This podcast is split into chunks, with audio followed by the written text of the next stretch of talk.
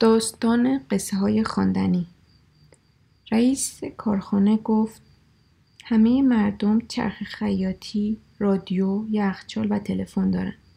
چه چیز دیگری می شود ساخت؟ مختره گفت بمب. ژنرال گفت یعنی جنگ؟ و رئیس کارخانه گفت خب اگر راه دیگری نباشد چه اشکالی داره؟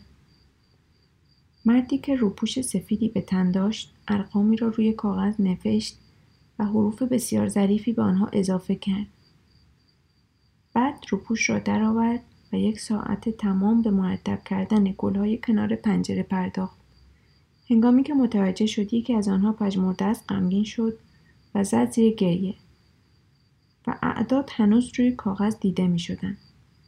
پس از آن می‌شد تنها با نیم گرم طی دو ساعت هزار انسان را کشت. خورشید روی گلها میتابید و روی کاغذ نیز. دو مرد با هم حرف می زدن. حدسن چقدر می شود؟ با کاشی؟ البته با کاشی های سبز. چهل هزار. چهل هزار؟ بسیار خوب. بله جانم. اگر من کارخانه شکلات سازی را به موقع به کارخانه ساخت بارود تبدیل نمی کردم حالا بیشک نمی‌تونم نمی‌تونستم این پول را در اختیار شما بگذارم. و من هم نمی توانستم یک حمام در اختیار شما بگذارم. البته با کاشی سبز. البته. مردها از هم خداحافظی کردند. یکی از آنها صاحب کارخانه بود و دیگری مقاطع کار ساختمون زمان زمان جنگ بود. در یک باند بولینگ دو مرد با هم حرف می زدن. چه خبر شده است جناب نازم باز هم لباس تیره مگر خدای نکرده عزادارید خیر خیر جشن بود جوانها به جبهه می رفتن. من هم سخنرانی مختصری کردم از اسپارتی ها حرف زدم از کلازویتس نقل قول کردم با چند تعریف جانانه از شرافت از وطن. گفتم شعرهای هولجرلین را بخوانند. از لانگمارک یاد بکردم جشن, هی... جشن هیجان انگیزی بود. بسیار هیجان انگیز جوانها سرودهای میهنی میخواندند. چشمهایشان برق می‌زد. هیجان انگیز بسیار هیجان انگیز بس کنید آقای نازم بس کنید. این واقعا مشمعز کننده است. نازم با وحشت به آنها خیره شد. او در اسنای صحبتش چند صلیب کوچک روی کاغذ کشیده بود. چند صلیب کوچک. نازم از جا بلند شد و شروع کرد به خندیدن. بوی دیگری برداشت و روی باند بولینگ پرتاب کرد. صدای ضعیف رعد و برق می آمد. سپس ماکوها فرو افتادند آنها به مردانی کوتاه قد شباهت داشتند. دو مرد با هم حرف می زدن. خب وضع چطور است؟ نسبتا بد. چند تای دیگر هنوز دارید؟ اگر اتفاقی نیفتد چهار هزار تا. و چند تا از آنها را می توانید در اختیار من بگذارید؟ حد اکثر 800 تا. همهشان از بین می روند. بسیار خوب. هزار تا. متشکرم.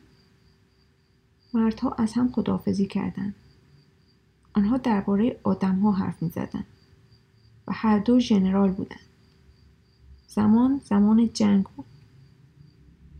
دو مرد با هم حرف می زدن. داوطلبی؟ البته. چند سال داری؟ هیچده و تو؟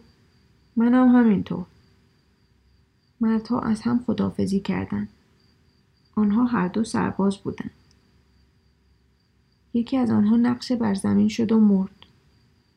زمان زمان جنگ بود. وقتی که جنگ تمام شد سرباز به خانهش بازگشت. اما نان نداشت. در این موقع آدمی را دید که نان داشت. او را با ضربه کشت. قاضی گفت تو حق نداری انسانی را بکشی. و سرباز پرسید چرا نه؟ هنگامی که کنفرانس صلح به پایان رسید وزرا از میان شهر عبور کردند. آنها به دکهای رسیدند که در آن می‌شد تیراندازی کرد. ناگهان دخترانی که به لبهایشان ماتیک زده بودند فریاد کشیدند. می‌خواهید نشانه بگیرید آقایان؟ و وزرا هر یک تفنگی برداشتند و به سوی مردان کوچک مقوایی تیر انداختند. اما در گرم و گرم تیراندازی زن سالخورده سر رسید و تفنگها را از آنها گرفت. هنگامی که یکی از آقایان تفنگش را پس خواست زن سیلی محکمی به گوش او نواخت. او یک مادر بود. زمانی دو انسان وجود داشتند.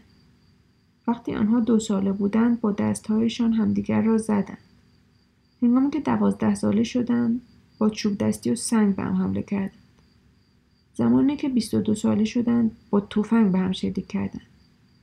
وقتی چهل و دو ساله شدند به هم بمب پرتاب کردند هنگامی که شست و دو ساله شدند بیمار شدند وقتی هشتاد و دو ساله شدند مردند و کنار هم به خاک سپرده شدند و زمانی که پس از صد سال کرمی قبر آنها را سوراخ کرد اصلا متوجه نشد که در اینجا دو انسان متفاوت به خاک سپرده شدند خاک همان خاک بود. هنگامی که در سال پنج هزار موش کوری سر از خاک بیرون آورد به سادگی پی برد که درختها هنوز درختند کلاغها هنوز قارقار می کنند سگها هنوز یک پایشان را بالا می گیرند ماهی ها و ستاره ها خزه ها و دریا و پشه های کور همه همانند که قبلا بودند و گاهی گاهی هم می‌توان با انسانی روبرو شد.